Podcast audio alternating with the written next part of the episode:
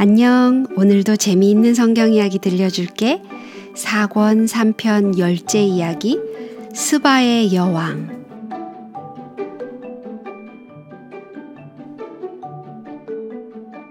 솔로몬의 놀라운 지혜와 부에 대한 소문은 사방으로 점점 퍼져나갔어요.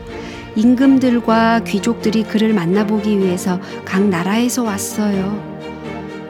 천하가 다 하나님께서 솔로몬의 마음에 주신 지혜를 들으며 그 얼굴을 보기 원하며 각기 예물을 가지고 왔으니 곧 은그릇과 금그릇과 의복과 갑옷과 향품과 말과 노세라 해마다 정한 수가 있었더라.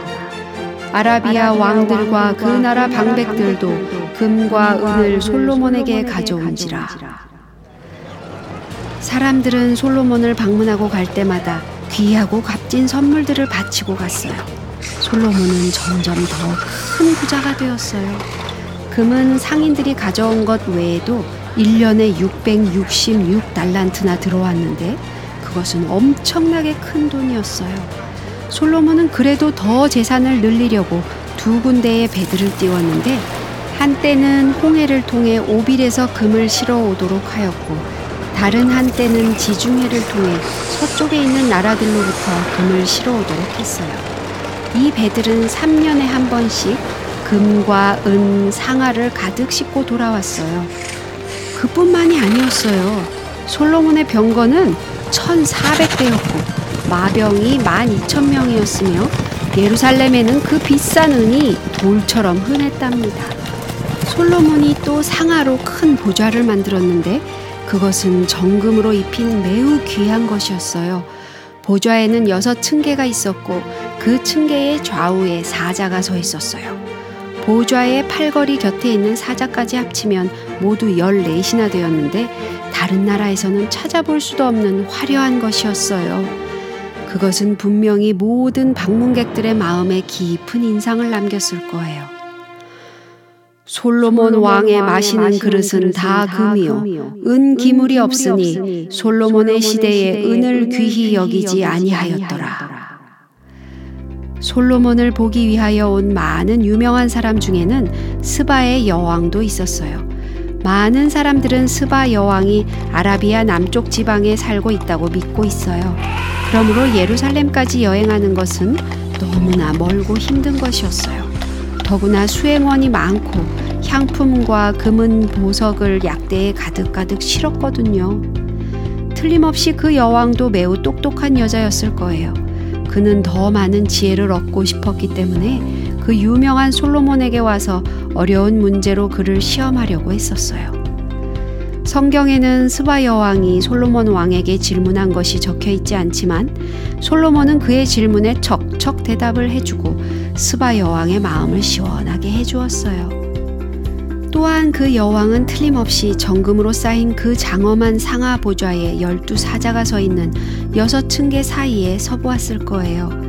성경에는 그가 솔로몬의 모든 지혜와 그 건축한 궁과 그 상하 음식과 그 신하들의 좌석과 그 신하들의 둘러선 것과 그들의 옷과 술 맡은 관원들과 여호와의 전에 올라가는 층계를 보고 정신이 아찔했다고 했으니까요.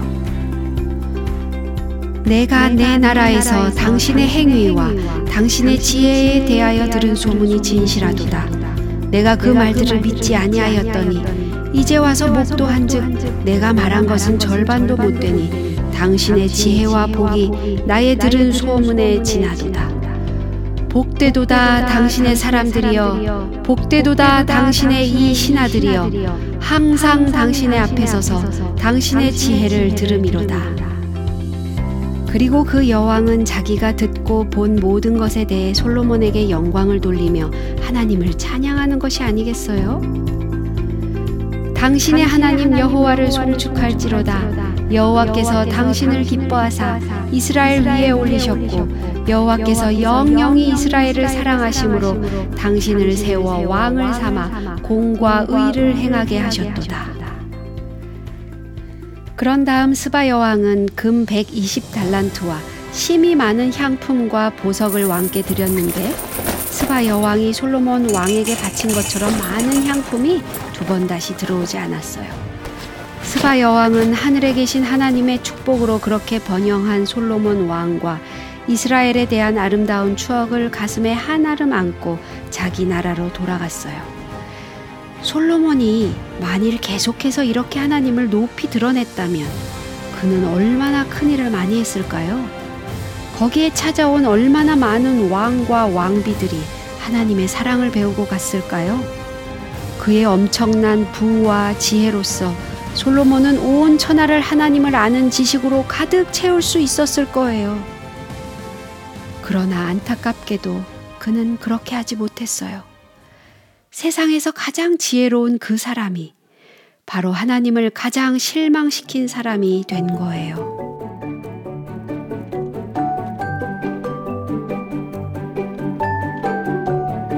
오늘 이야기는 여기까지야. 다음에 또 재미있는 성경 이야기 들려줄게. 안녕.